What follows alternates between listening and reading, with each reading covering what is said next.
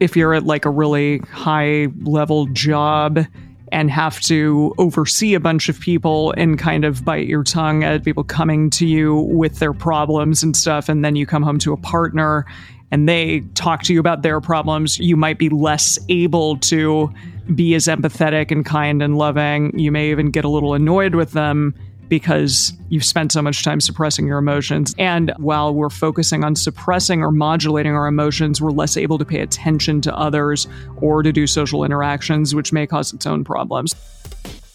Welcome to the Multiamory Podcast. I'm Jase. I'm Emily. And I'm Dedeker. We believe in looking to the future of relationships, not maintaining the status quo of the past. So whether you're monogamous, polyamorous, swinging, casually dating, or if you just do relationships differently, we see you and we're here for you.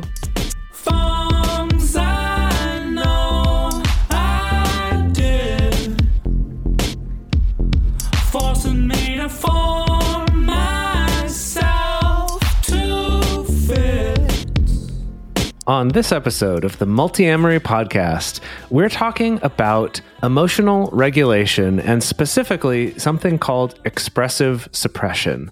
This is a particular way that we limit our emotional responses. It's incredibly common. It's something we learned growing up, but it can have pretty negative effects on our lives if it ends up being the dominant way that we manage our emotions. So, we're going to be diving into some of the research about that, some related ways of managing emotions, and then as always, at the end, we're going to talk about some techniques and some tools that you can apply to find perhaps slightly healthier ways of managing those expectations and those emotions.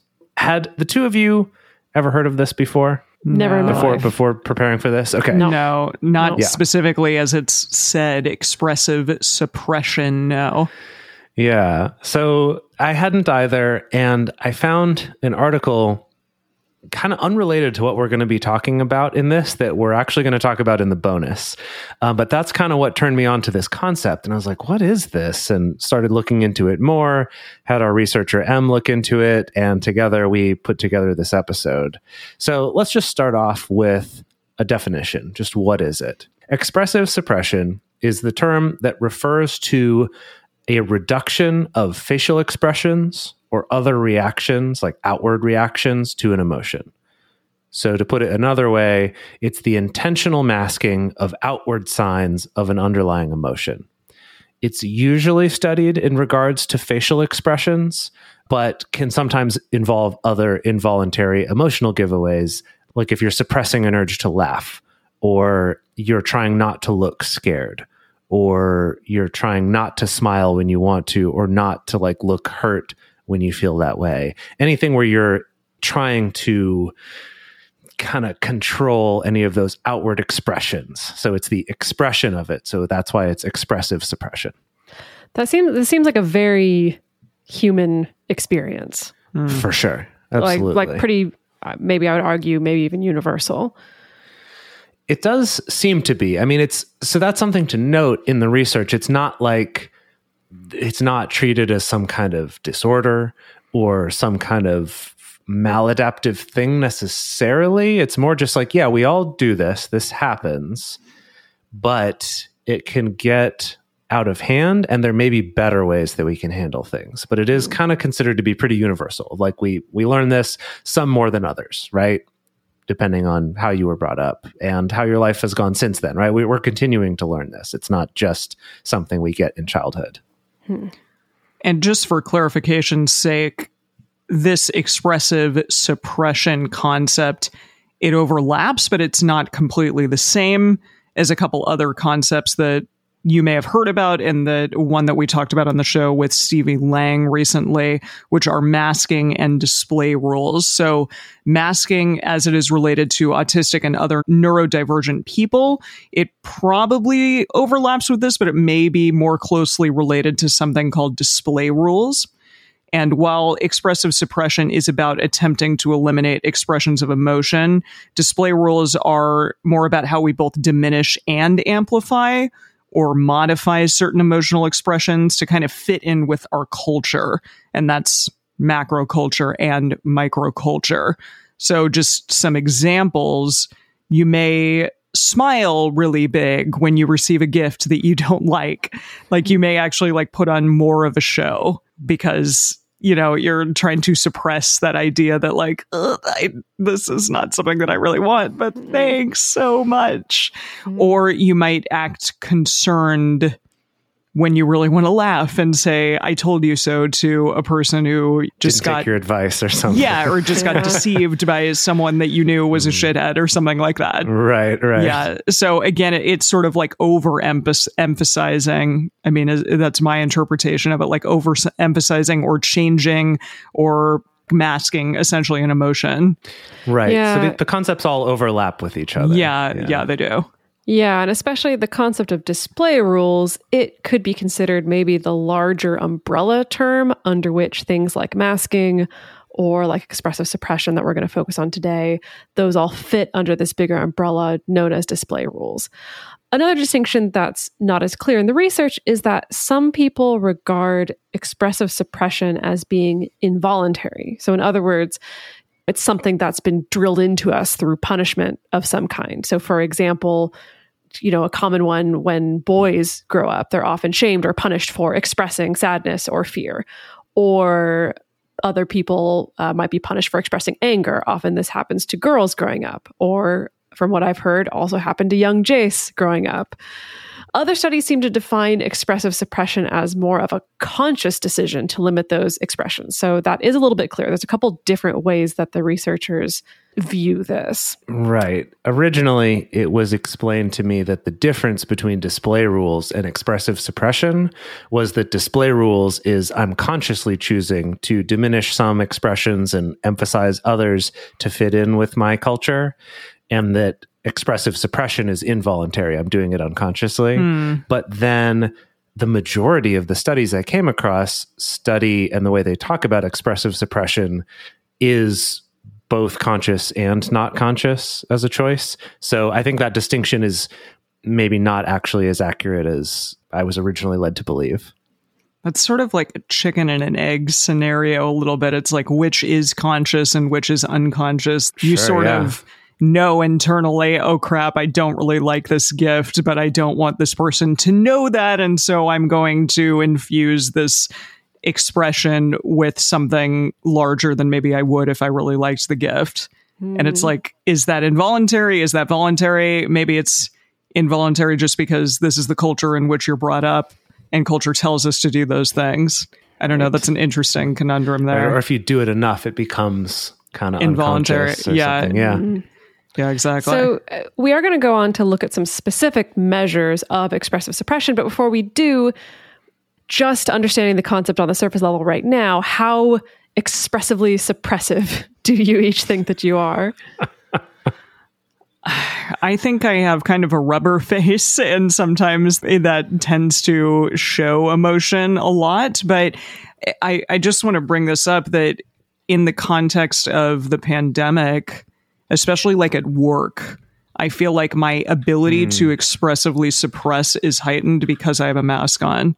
And if hmm. somebody says something at work that's shitty, like I can internally or even externally do something with my face under my mask with the lower half of my face, but nobody's going to Yeah. see it anymore. Which I kind of appreciate, or I don't actually. It, it, there's like a, something that turns on sometimes at work where I'm like, I have to smile at this person because that's the polite thing to do, and I don't have to do mm-hmm. that at mu- as much because I have on a mask, and I kind of Okay. like that. It kind of takes away the the bullshit a little bit more. Yeah. Yeah, that's fair. That's fair. What do you think, Jase? When I was first looking into this, I, f- I feel like I'm somewhat higher on expressive suppression in terms of just not really outwardly expressing how I feel. I think once someone gets to know me really well, they can pick up on some more subtle cues. But I'd say for the most part, I think I'm fairly expressive suppressive, if that's the word for it. That's that's my guess, but we're going to get into more measures of it later. What about you, Deds? Gosh, I, I think I grew up very expressively suppressant, suppressive, however we want to call I it. that. yeah, I think that I, I grew up very, very much learning to have a stone face or a freeze em out's face. And sometimes I still go there. I don't know where I'm at now though, because with my work, once I switched to working with clients, that really shook up a lot of things for me to a weird extent of needing to, I think, really express certain emotions. Empathy. And yeah, definitely like Mm. really attune with the client. But then there's other emotions, like the example that you gave about sometimes wanting to be like, I told you so. but but I can't do that. And so then I need to really suppress that one. So I think it's a little bit all over the place. I feel like I've seen you make like this mm, mm face. It's almost like you're saying, "Tell me more," but but also maybe internally having a judgment call to a degree, which is which is fine. It's just interesting. Like I think that that's maybe a form of suppression expressively. Yeah, and then okay, and then I think what throws all of this into whack is all three of us have like acting and performance experience. Yeah. And that I feel also makes things more confusing and maybe gives you more control of choosing when to be more expressive or choosing when not to be more expressive of the things that are going on under the surface. I think in what you were talking about, Deds, you brought up an important part of this, and it's it's not that expressive suppression is just I don't show any emotions. It's that there might be a specific one that for you is is often suppressed, or maybe certain set of ones, generally negative ones. Uh, although sometimes it's like suppressing laughter at someone's misfortune or something like that too. But that's very much it. So I don't want people to misunderstand and think this means like not showing any emotion or being, you know, like a Vulcan, being unemotional. It's more about there's specific ones that you learned at some point in your life were not okay to show. And hmm. sometimes I think that could be useful, like walking into a job interview. You don't want to show how freaked out and nervous you are, but maybe there are better ways than expressive suppression. And that's kind of what we'll we'll get into later and see if that might be the case. Right. All right, so we probably all have our own cognitive biases around like how well or not well we expressively suppress. But now let's talk about a few ways in which we measure expressive suppression. So there are a few different questionnaires that have been developed to determine levels of expressive suppression. And some people look at it as a trait and try to determine overall levels of suppression, while others focus on more acute or situational forms of suppression. We may have like certain social groups or areas of life where we experience less of a burden, less of a need to suppress our feelings, like when we're with close friends. And then on the flip side, we may have other areas where we have to put way more of an effort into suppressing. So that's something to think about regarding all of this. Yeah, similarly, you could be going through a time in your life where you're having to suppress a lot of anger, regardless of who you're around, right? So there's situational things there. And there's basically two main questionnaires. There's one that's called the Emotion Regulation Questionnaire or the ERQ. And that one is about more studying it as a trait. So it's kind of asking questions more like, you know, I keep emotions to myself, agree or disagree. Let's see, I control my emotions by not expressing them, right? It's like those sorts of questions, kind of more generally. But the one that I wanted us to look at right now that I thought was really interesting is called the Burden of State Emotion Regulation Questionnaire, which was created in 2015 by Franco and Sushi Suki. I'm not quite sure how you say that name abbreviated to the B Circ. Like it's like catchy. Andy Circus is the A Circ. This is the Oh B yeah. Circ. You know. Okay. Cute. Good. I like Good, that. good. I like that a lot. So, so it consists of 14 questions. And the difference with this one is that you answer each question twice. You answer it once saying, thinking about the last two weeks, except for the last 24 hours. Answer the question on a scale of zero being never, up through four being all the time. Uh, and then you answer it a second time, just thinking about the last 24 hours. So the point of this is you're looking at kind of the last two weeks as sort of like a baseline, and then the last 24 hours of what's the acute, you know, how much have I just recently had to suppress my emotions? Okay. I'll just read through these questions. We, we don't have to go through and actually like take this quiz right now, but just to give you a sense of, of what some of these questions would be. It's so, again, within the last two weeks, and then also within the last 24 hours, I've made sure not to show my positive emotions. I've made sure not to show my negative emotions. It's been difficult to maintain a neutral or pleasant facial expression. I have forced myself to respond politely. It's been difficult to maintain an even tone of voice. I have fought to hold back tears. I have worked hard not to say what I was really thinking. I've remained silent in order to keep myself from an angry outburst or from saying something I didn't mean. I've worked hard to control, for example, impulses to throw or hit things. I've had to work hard to control or moderate my breathing. I've worked hard not to show I was scared. It has been difficult not to laugh out loud. Hmm. I have worked hard not to make an inappropriate joke or comment. It has been difficult not to blurt out something I was excited about when it was inappropriate or would have interrupted someone else. So that's kind of gives you a sense of these studies. This is kind of what they're measuring. This is what they're looking at to determine if someone is experiencing the burden of expressive suppression. Interesting. Okay. Mm. Again, a lot of these feel feel very human to me. Although uh-huh, I guess sure. some of these some of these could I think culturally could be very different. Right. So yeah, I was curious just from hearing those 14, you know, how do we feel about it?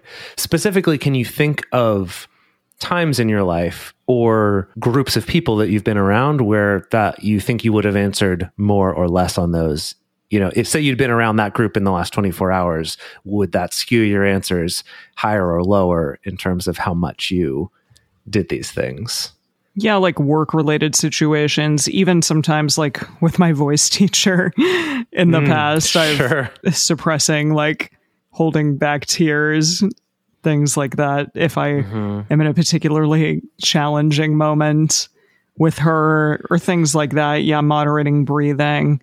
Those tend to come up more like or neutral mm. or pleasant facial expression stuff like that or even tone of voice although I'm pretty monochrom like monotone in my voice, monochromatic, monochromatic, and my no no color whatsoever. Yes, I mean, yeah, I, I, tend to be that, so that's not too difficult for me. But stuff like that, whereas the you know the throwing things or angry outbursts tend to be less of an issue for me. What about y'all?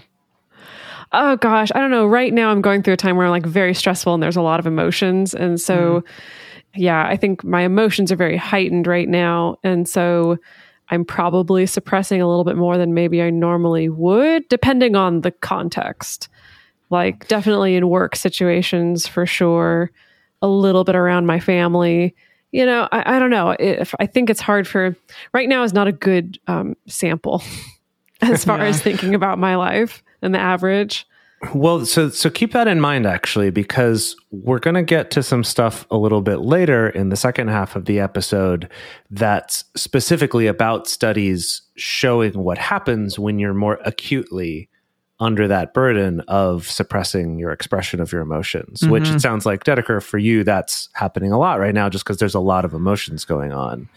And so so keep that in mind because that that'll come up later when we're thinking about that study for me, what comes up for this is definitely who I'm around. That yeah. thing of, you know, if I'm not only am I at work or not, but am I on video calls or are they oh, just yeah. audio? Because that burden of oh, keeping yeah. things under control is greater when people can see your face. And then also thinking about, for me, being around family, whether it's my family or, or Dedeker's family or, or anyone else's family, really, that there's a little bit of that extra burden of like, I can't just blow up and be like, could you stop talking about that same thing over and over again? Or like, can we please stop talking about this ridiculous thing that you think is true that you read in the news or, you know, whatever it is. uh huh. So it's got a lot more suppression going on at those mm-hmm. times. Mm-hmm. Yeah. So, we are going to talk about how there's both pros and cons to expressive suppression, as well as some tools that we can use to make all this a little bit easier. But first, we're going to take a break to talk about the ways that you can help support this show, listen to our sponsors. We really, really appreciate our sponsors for helping us to be able to keep producing this show, to be able to keep paying the people who help us make this show, and to keep delivering this show and this content to you for free. Look, Bumble knows you're exhausted by dating. All the must not take yourself too seriously and 6 1 since that matters. And What do I even say other than hey? well, that's why they're introducing an all new Bumble with exciting features to make compatibility easier, starting the chat better, and dating safer. They've changed, so you don't have to. Download the new Bumble now. For a long time now, we've been fans of adamandeve.com for getting sex toys or lingerie or accessories, things like that. It's uh, just a fantastic resource with a huge selection. And now, not only do we have a fantastic offer, but we also have a promo code that will work on adammale.com and evestoys.com, which are their sites specifically for LGBTQ audiences. And our code is fantastic. It's 50% off of almost any item in the store and free discreet shipping when you use our code MULTI. Yes, we love adamandeve.com and have for years. They are our oldest and longest sponsor, and they just keep on giving great gifts to us and to our listeners. You can bring more pleasure and satisfaction into your bedroom by going to adamandeve.com, adammale.com, or evestoys.com and select any one item. It can be, you know, an adventurous new toy or anything you desire, something fun, something sexy, whatever sounds good. So just enter offer code MULTI at checkout and you'll get 50% off almost any item plus free shipping. That's multi, M U L T I, at adamandeve.com, adammale.com, or evestoys.com. This is an exclusive offer that is specific to this podcast, and it's better than any offer that is currently available on their site. So again, use code MULTI to get you not just the 50% discount, but also the 100% free shipping. Code M U L T I. And we're back. So, we're going to start out by talking about the potential advantages to expressive suppression. Of course, the majority of the research out there tends to focus only on the negative effects, which we are going to look at a little bit later on. When it comes to the advantages that may come along with expressive suppression, it is a little tricky. On the one hand, we develop this ability to suppress our display of emotions for a reason. So clearly, there's a purpose. On the other hand, there could be more effective or healthier ways of regulating our emotions. So, we were talking about display rules at the top of the episode and discussing the fact that we learn to suppress our expression of emotions for social purposes, for things like self protective purposes. So, we're going to go into some examples of that. Self protection, an example of that as it regards to expressive suppression. That can be something like hiding anger at your parents or your boss or avoiding showing fear when public speaking. I always think about my mom talked about she had to like give a humongous talk to like 50,000 people and beamed Gosh. to a bunch of different people at her work. And she said that her knees were shaking, but she was able to like grab on to the thing in front of her and, and keep it together, but that it was very scary. So Gosh. she had to avoid showing fear to that. Also, examples of social purposes could be something like avoiding laughing at someone when they hurt themselves. Maybe if they do it in kind of a silly way. Even thinking about it. well, I just, it's like a mean thing to do, but like if somebody just like completely eats it, and you know the the immediate response is to laugh out loud, but you don't want to hurt their feelings or embarrass them, or maybe reacting like avoiding reacting to something horrible a relative says at dinner in order to avoid conflict or start fighting that can be laughing at the absurdity of something or or wanting to immediately lash out and be like, no, you're wrong. It happens a lot at family gatherings in my experience. Yes. Yeah. Yep. Yeah. Also, there's some evidence to suggest that suppressing the physical response to an emotion can also decrease the actual experience of the emotion. I think we've talked about this before. However, unfortunately, that has been shown to be more effective at limiting positive emotions and less effective at limiting negative ones yeah, which is kind of in- interesting. So yeah. so if you're really trying to helpful. suppress all of them, it's going to be a net loss for you, it seems. Yeah. Yeah. So, in terms of self protection and just an advantage to expressive suppression, it sort of comes out in in the ways that we develop ourselves, especially in childhood, but really throughout our lives. We're we're just working to find this balance between, you know, complete suppression of our emotions and total expression of our emotions. We're trying to find kind of the middle path, as we like to say on this show. But it can be more challenging for some people. And just challenging in general, regardless of, you know, whatever moment in time you're in. Yeah. So now we're going to switch gears and we're going to talk about some of the problems with expressive suppression, some of the downsides to it. And there are a number of different interesting ways in which this particular way of managing and regulating our emotions can cause us problems or inflict a social cost. And so we're going to look at some of those. And then at the end of the episode, we're going to look at a couple ways we can help mitigate these challenges. So the first one here is the fact that suppressing an emotion, just trying to kind of eliminate its expression, the danger there is if you don't succeed. If you're hmm. not a hundred Try, try again, Jase. well, okay, yes. But if you're not 100% perfect at it and someone catches you concealing a feeling, that could lead them to perceive that you're covering up something, maybe even more sinister than your actual feeling was, or maybe lose trust in you because it's like, oh, this person's being dishonest with me. Mm. So if we are trying to suppress things all the time, that can have this negative social cost for us because you're not going to be perfect all the time, right? Or when a teacher is like, works. Is something funny, Mr. Lindgren? Or something like that. And you're like, Exactly. "Uh, sorry. I'm just trying not to laugh at your absurd statement. Yeah. right. Another downside is the cost to our relationships. And I think this is a huge one because making yourself harder to read and making your emotions harder to read isn't always a good thing. Of course, it can help us, you know, if you're, again, if your partner shares something with you that's very vulnerable that you actually are very judgmental of or think is funny or whatever that maybe that it can be helpful to just kind of tamp down your emotions and more be there to empathize with your partner and have their back. In most cases in close relationships just suppressing your expression of your emotions is actually unhelpful. You know if your partner can't tell what you're feeling, or even worse, like Jase mentioned, can tell that you're hiding your feelings, it's a lot harder to be on the same team and to help each other. And generally, it can prevent just building intimacy and trust if you're unreadable or if you come across as cold. Men in particular have been found to have higher degrees of expressive suppression in general, which can also show up in a destructive way in relationships. And that could be a whole other episode, but I think it's fairly common knowledge about, you know, the way that we socialize men and boys to not show emotions other than maybe anger. Maybe anger's okay, but everything else you got to keep under wraps. There was a recent study in 2021 from the University of Auckland, which set out to examine specifically how expressive suppression affected couples. So they studied 427 heterosexual couples via a survey to determine each partner's level of expressive suppression and also each partner's level of relationship satisfaction. Now, you could probably make some guesses as to what they found. What would be your your guess? Is it high levels of expressive suppression equal less satisfaction? Bingo. Okay.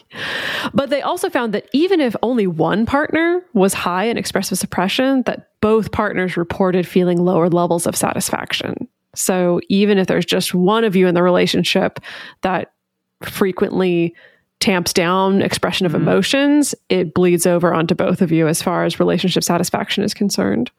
That's really interesting. Yeah. Now we're going to talk about the cost to executive functioning and learning. We're going to talk about the test that we mentioned earlier, which is the burden of state emotion regulation questionnaire. That's a mouthful. that Yeah, we, the BCIRC. The B circ. the BCIRC Yeah, that we got it. talked about. the budget Andy Circus that we talked about um, at the beginning. So, uh-huh. this has been used along with tests of executive functioning and learning among various age groups. And essentially, the studies would look at how high a person's burden of regulating their emotions has been in the last 24 hours, and then see if that had any connection to how well they would perform on tasks that involved things like, you know, learning a sequence of movements or solving a problem or creative thinking or decision making. like learning how to manipulate objects in a certain way, like how to mm. operate a new, you know, device or something like that. Yeah. So across all age groups, there seems to be a pretty clear correlation that having done more expressive suppression in the past 24 hours negatively affects performance in those tests of executive functioning and sequencing learning. That's really interesting. Wow. Yeah, that's big. Yeah. Yeah. That just if you're suppressing it, I wonder if it like kind of dials down a, a part of your brain that allows you to do other things. I don't know. I wonder why that would be. That's fascinating. Well, yeah. I mean, when you think about, so like Dedeker was saying, she's in a really emotional time right now Yeah, and is yeah. probably doing more of this expressive suppression, especially when out in public or around other people, things like that. Or if you had to spend a lot of time around family where you really had to bite your tongue a lot, Mm, then imagine in that situation being asked to make some decisions or decide on a, a plan for how to do something or any of those things that are that fall under that umbrella of executive function right? Which Yeah, is like a really prioritizing making decisions sure. making a plan evaluating things that kind of stuff that you're just like i just i just can't i just that's too much right now i just can you ask me later like have you ever had that feeling i know Oh, I think I think that's been your experience of me recently, Jase. Yes, like just even tiny decisions. I'm just like, uh, uh, uh, uh. yeah or even yeah if you're at like a really high level job and have to oversee a bunch of people and kind of bite your tongue at people coming to you with their problems and stuff and then you come home to a partner and they talk to you about their problems you might be less able to be as empathetic and kind and loving you may even get a little annoyed with them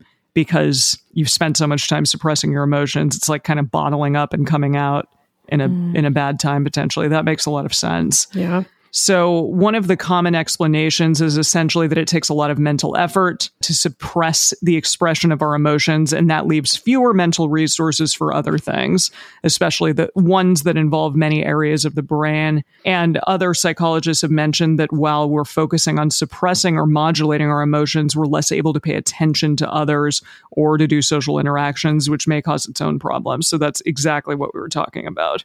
Yeah. So now I know everyone's like, oh gosh, I do this thing. It's causing me some problems. What can I do about this? What what are some things that I can do?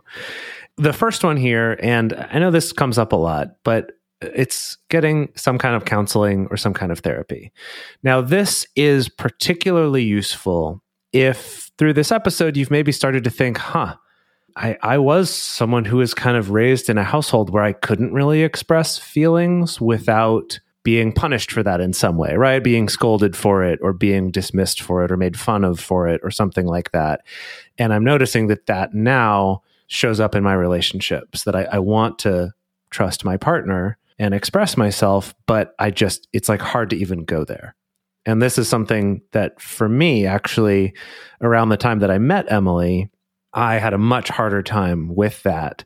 And for me, actually, it was during an acting class. And in addition to, you know, I'd done some other like therapy and coaching and stuff before that. But this particular acting class was almost like a meditation class in a way. Hmm. It's Steve hmm. Easton. We've talked about him before Love you, Steve. but it was just kind of about learning how to experience and feel the feelings that just happen rather than an acting class that's about like manufacturing a feeling or or simulating a feeling which essentially is more of these display rules and expressive suppression. Mm. but instead it was just about like getting out of the way and feeling things. And for me it was a big year of like really learning to feel all of a sudden which was kind of kind of a big deal but it made a huge difference in my relationships and my quality of life in general. So if you feel like it's something that is kind of more of a trait or a, a chronic thing and not just like oh recently i've got something going on then some counseling therapy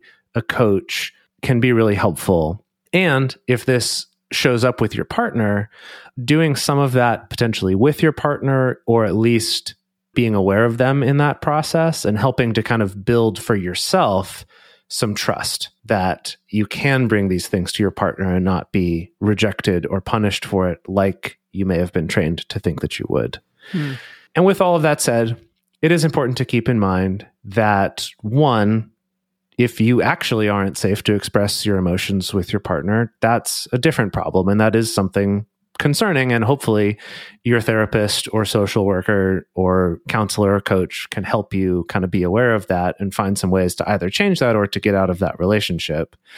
And then on the other side, when you're going through this, it's important to keep in mind that there's a difference between expressing an emotion in an honest and safe way and expressing an emotion in a way that can be legitimately frightening, harmful, or dangerous to others, such as expressing your anger versus expressing your anger by throwing things or being physically threatening or something like that. So this isn't to say that like, oh well, my partner complains when I throw things across the room when I'm angry, mm. I'm being expressively suppressed. It's not quite that's that's kind of crossing another line. And again, some therapy and counseling to kind of help find some other techniques and tools for expressing that would be really helpful. Something else that we can do is known as reappraisal. We've touched on reappraisal a couple times. It, it, pops up in various different studies.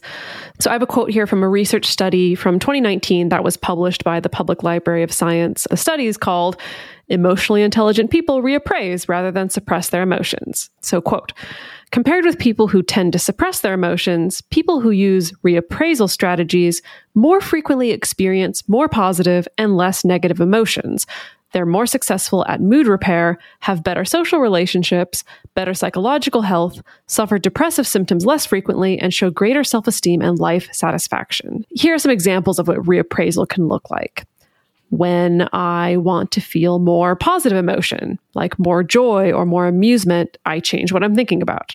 Or when I want to feel less negative emotion, such as less sadness, less anger, then I change what I'm thinking about. For instance, when I'm faced with a stressful situation, I make myself think about it in a way that helps me stay calm. Or similarly, when I want to feel more positive emotion, I change the way that I'm thinking about the situation. Or I control my emotions by changing the way that I think about the situation that I'm in. I think this is sometimes called reframing as well. Yeah, absolutely. Hmm. Yeah. Reframing is just another term for reappraisal. From what I gather, reappraisal is kind of the more psychological study word for it and reframing is a little bit more the like pop psychology term mm. for it but they're effectively the same thing is finding different ways to think about a thing rather than just trying to force yourself to feel a different way. Right. Okay. Yeah. Another example of reappraisal is in moments when i was upset i have thought about what i could learn from this experience. Also when i felt challenged i have considered that it will make me a stronger person. I like that one I have tried to look on the bright side of moments when I was upset. That's easier said than done sometimes. When something went wrong, I thought that it all could have been much worse. Hmm. In a situation I found upsetting, I have thought that it is nothing compared with problems other people face. Ugh, I have that a lot. And I wonder if that's yeah. Is that healthy? I don't know. Well, I think reappraisal, like many tools, could be used for good or used for evil. Yeah. This kind of reappraisal of comparing your pain mm-hmm. and suffering to other people's pain and suffering and coming to the conclusion of, oh, other people have it much worse or this That's situation true. could be much worse. That could be used for good in helping your emotion to feel less intense mm-hmm. in that mm-hmm. particular moment or it could be used for evil and it could be self-shaming. It could be even more suppressing. I'm so terrible or oh i really shouldn't be feeling anything at all about this because other people have it worse. I think with a lot of these things we have to take it with a grain of salt. Ultimately it's for the purpose of helping you to feel better and be more in touch with your emotions and feeling the way that you want to feel. This next one is kind of related to that which is when faced with a problem i found difficult i've thought that it wasn't too bad compared to other things that i've gone through and that's interesting. So rather than comparing yourself to other people, it's kind of trying to put things in perspective for yourself. Of like, this sucks and it's hard, but I know I've gotten through things that are harder and I came out the other side of them. Mm-hmm. So it's mm. kind of trying to get that perspective. I know this is something that, that Dedeker and I have been talking about a lot recently. Mm. Yeah. yeah. And then also when I felt down, I tell myself that things will get better in a little while. Cause yeah, things aren't always going to stay shitty it'll probably be better eventually. So that's a nice reminder for oneself. Yeah. Yeah. And I think the point of all of these going through this list, and, and if you look up reappraisal techniques or reframing techniques, something like that, you know, you'll find other ones that maybe would resonate with you more. These examples are, are fairly simple, kind of on the nose. You know, there's no trickery to them. It's just like, I just thought about something else, or I just thought about it different, or I just put it in perspective. I think the point of this list more is to give you a sense of what reappraisal is. And I guess just how significant some of those findings were from that study that it would help with better social relationships and psychological health, and that a lot of the negatives that come with expressive suppression are not there when you're using reappraisal. And this comes back to the question that Dedeker asked earlier in the episode about how much do we feel like we do this expressive suppression thing. Mm. And when I started working on this episode, I was like, gosh, I think I'm I think I'm fairly high on this of trying to really keep things under control and not offend people and not let people know if I'm upset or I'm angry or, or whatever.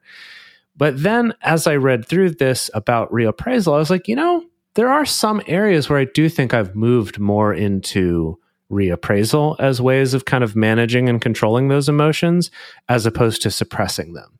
And I think that mm. fine line, that distinction there is worth noting. So I was thinking about a situation, right? So you imagine that something's happening at work or at home that is frustrating and upsetting to you. The expressive suppression way of handling that is like, I'm so angry and I can't show it. I gotta mm. keep it mm. together. I gotta just mm-hmm. keep it in. I'm so angry though. I gotta keep it inside.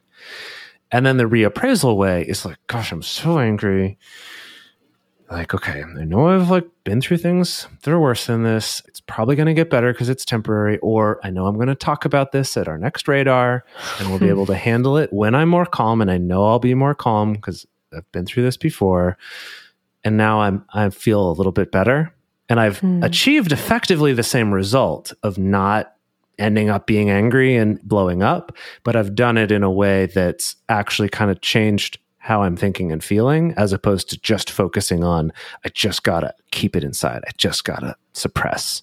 Hmm. And once I realized that distinction, I was like, huh, yeah, okay. I don't think I'm quite as bad on this as I thought I was. And again, mm-hmm. I used to be much worse and have have done a lot of work on it. So I thought that was worth noting there. Yeah. No, I, I think I think that's a good distinction to make. Yeah. And then our last tool here is related to reframing or reappraisal. And that is called antecedent focused emotion regulation, which. Well, it sounds exciting. It sounds exciting and sciency, right? Uh-huh. And essentially, the whole antecedent focused is about being before the thing happens. That's really all it means is it has to do with managing your emotions before the stressful thing happens or before the mm. upsetting thing happens. And you're not always going to be able to do this because sometimes things come along that we didn't expect. But some examples of this would be like I have an upcoming task that I'm really stressed about and I'm worried what if I screw this up and I get fired from my job and all my partners leave me and uh, you know everyone stops listening to multiamory and it's terrible. This reminds right? me of the last episode we did. I know. and it's so to reassess and reframe that as a challenge rather than a threat. So it's kind of get more into the like, huh, yeah, I want to really prove myself with this rather than, oh gosh, I hope I don't screw it up. Or right. again, to go back to our acting teacher that Emily and I had, he would always say, so many actors go into auditions trying not to lose the part when really you want to go in to win the part. Mm-hmm. And that's what makes the difference between a performance that's really, you know, interesting and inspired and one that's like super safe, cautious, and boring. So another one would be like if you're nervous going into a medical procedure, like a surgery, would be to focus more on my wisdom teeth taken out. Okay, oh, you were, so such, a, you were such a champ with that, though. Uh, no, I was not. I mean, I was like bitching and moaning the entire, and just internally, I was so scared because, like, I had to go. That was the first time I ever went all the way under anesthesia. I had some really really impacted wisdom mm. teeth at 29 years old, getting mm. them taken out. Gosh. But yeah, it was a rough time. So the example here would be leading up to that trying to put more of your mental focus on the reason for it and like the positive outcomes that will come at the end of it rather I than was the able pain. to get Invisalign afterwards, which, I, which was awesome. Sure. yeah, like I know for for my mom, this was a big one when she was getting her second knee replaced. Mm. Was that like I really don't want to go through this recovery process again because I know how much it sucked before, but also she would kind of reframe it, uh, kind of like, but also that knee hurts so much less than this one does. And so being able to focus on, I know this is going to be worth it because I'm going to feel so much better eventually, even if mm-hmm. I'm going to have to go through a hard time in the middle. And then another one would be something like reframing nervousness as excitement. So I'm going into this job interview, I'm really nervous, reframing it for yourself as I'm really excited for the chance. just those little things, but to do them in advance. So it's kind of like reappraisal, but doing it in advance wherever possible. I could even see this with like family gatherings. Before going to the family gathering, taking some moments to think about this is an opportunity for me to just learn how other people think and know that I don't need to change their minds. Like that's not going to happen, so I don't even need to try. putting it. That's a nice one. Yeah, that's a nice one. if you're someone who feels like you might be high in suppressive expression, don't beat yourself up about it. We can relate. As we've reiterated many times in this episode, this is a very normal human thing. There may be situations where you literally have no choice that this is how you get through the day or how you get through being at work or how you get through being around your family. Hopefully, the information in this episode helps you better understand yourself and maybe give some insight as to why you may have learned for good reason to regulate your emotions in this way. As always, knowledge is power. It allows us to take proactive steps to make changes if we want to. It helps give us some more insight. It helps give you something also if this is something that you relate to and you're like, oh gosh, I think I'm actually high in this, that this is a wonderful topic of conversation with a potential partner or a friend or someone that you're close to to bring them in to understanding you a little bit better.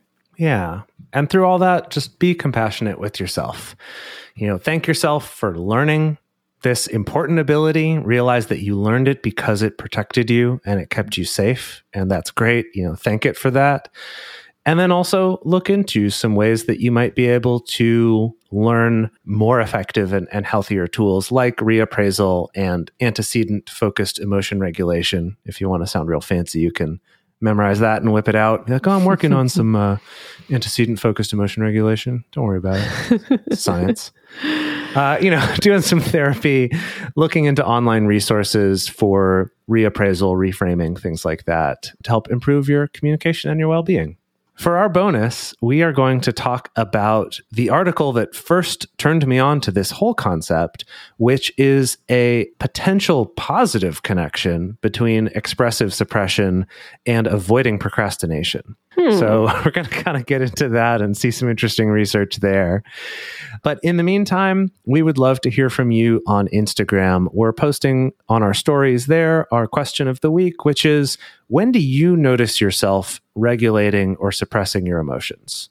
Specifically, what scenarios or around what people, or what's going on when you realize that you're doing that more often? Also, the best place to share your thoughts with other listeners is on this episode's discussion thread in our private Facebook group or Discord chat. You can get access to these groups and join our exclusive community by going to patreon.com slash multiamory. In addition, you can share publicly on Twitter, Facebook, or Instagram. Multiamory is created and produced by Dedeker Winston, Emily Matlack, and me, Jase Lindgren. Research for this episode was by M. Mays. Our episodes are edited by Mauricio Balvanera. Our social media wizard is Will McMillan. Our production assistants are Rachel Shennework and Carson Collins. Our theme song is Forms I Know I Did by Josh and Anand from the Fractal Cave EP. The full transcript is available on this episode's page on multiamory.com.